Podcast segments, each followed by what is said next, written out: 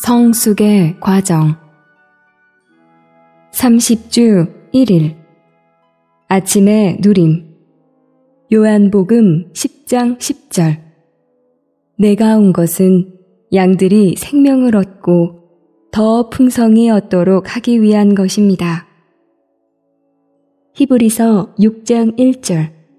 그러므로 우리는 그리스도에 관한 초보적인 말씀에 머물지 말고 성숙에 이르도록 전진합시다. 변화되는 것은 우리의 타고난 생명이 신진대사적으로 바뀌는 것인 반면에 성숙되는 것은 우리를 바꾼 신성한 생명으로 가득 채워지는 것입니다.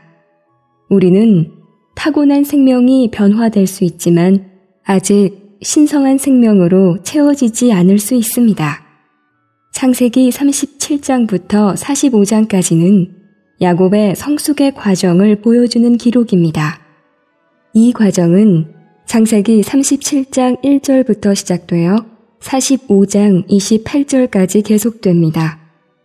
창세기의 마지막 다섯 장에서 우리는 야곱이 온전히 성숙되었음을 봅니다. 아마 야곱은 그의 전 생애에서 이 아홉 장에서 당한 것만큼 많은 고통을 당한 적이 결코 없었을 것입니다. 이 장들은 참으로 야곱의 고통에 관한 이야기입니다. 이 장들에서 우리는 야곱이 그의 일생의 마지막 단계에서 받은 다루심들을 봅니다. 여기서 야곱이 겪은 고통들은 그의 개인적인 느낌들을 깊이 만졌습니다. 이 장들 이후에는 야곱에게 더 이상의 다루심이 없었습니다. 오히려 그는 완전히 성숙되었고 신성한 생명으로 채워졌으며 그에게는 하나님의 표현과 하나님의 통치권이 있었습니다. 하나님의 표현과 통치를 위해서는 성숙이 필요합니다. 오직 성숙한 생명만이 하나님의 형상을 갖고 그분의 통치권을 행사할 수 있습니다. 오늘의 읽을 말씀. 창세기 27장에서 우리는 빼앗는 사람을 봅니다.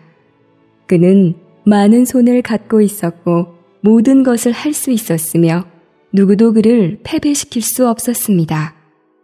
야곱을 접촉하는 사람은 아버지든 형이든 삼촌이든 모두 야곱에게 졌습니다. 반대로 결국에는 야곱이 항상 이득을 보았습니다. 야곱은 그의 형과 아버지와 삼촌에게서 이득을 취하였습니다. 그는 심지어 라헬과 레아와 그들의 두 하녀에게서도 이득을 취하였습니다. 그러나 라헬이 죽었을 때 야곱은 잃는 고통을 당하기 시작했습니다. 그러나 이렇게 라헬을 잃은 것도 이득을 산출하였는데 그 이득은 바로 베냐민이었습니다. 창세기 37장에서 야곱은 또 한 번의 이름, 곧 요셉을 잃는 고통을 겪었습니다. 이 장에서 야곱은 아무것도 얻지 못하였습니다. 이 시점부터 계속 야곱은 하나씩 잇따라 잃었습니다. 마침내 창세기 47장에서 야곱은 생명의 충만을 얻었습니다. 생명의 충만은 축복이고 축복은 바로 생명의 넘쳐 흐름입니다. 우리가 생명으로 충만하여 차고 넘치게 될 때 이 생명은 다른 사람들 안으로 넘쳐 흘러 들어갈 것입니다. 이 넘쳐 흐름이 축복입니다. 그러므로 창세기 27장에서 우리는 빼앗는 사람을 보고 37장에서 변화된 사람을 보며 47장 마지막에서는 성숙한 사람을 봅니다. 야곱의 변화는 하나님께서 그를 치기 시작하신 때에 시작되었고 변화의 과정이 비교적 완성된 때인 37장까지 계속되었습니다. 그러나 이 장에서 야곱은 아직 생명의 충만인 성숙에 이르지 못했습니다. 생명의 성숙을 얻기 위해 야곱은 마지막 단계의 다루심, 곧 헤브론에서의 다루심을 체험해야 했습니다. 우리는 변화와 성숙의 차이를 알 필요가 있습니다. 변화의 마지막 단계는 성숙입니다. 성숙은 생명의 충만을 의미합니다. 사람이 성숙될 때 그의 생명은 전혀 부족하지 않습니다. 생명을 더 많이 소유할수록 우리는 더 많이 성숙됩니다. 어린아이는 분명 성숙하지 않지만 어른은 성숙합니다. 사람이 성숙하게 되는 것은 그의 생명이 충만에 이르는 것을 의미합니다. 하나님의 영원한 목적은 오직 우리의 변화와 성숙을 통해서만 성취될 수 있습니다. 야곱의 체험은 이것을 보여주는 뛰어난 예증입니다. 이러한 신진대사적인 바뀜은 거듭남으로 시작됩니다.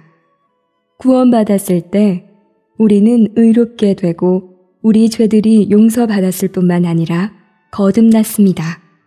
거듭날 때 새로운 생명, 곧 신성한 생명이 우리 영 안으로 들어왔습니다.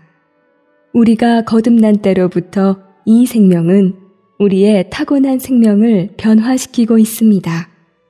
신성한 생명은 우리의 타고난 생명을 바꾸면서 이 신성한 생명을 더욱더 많이 우리 안으로 분배합니다.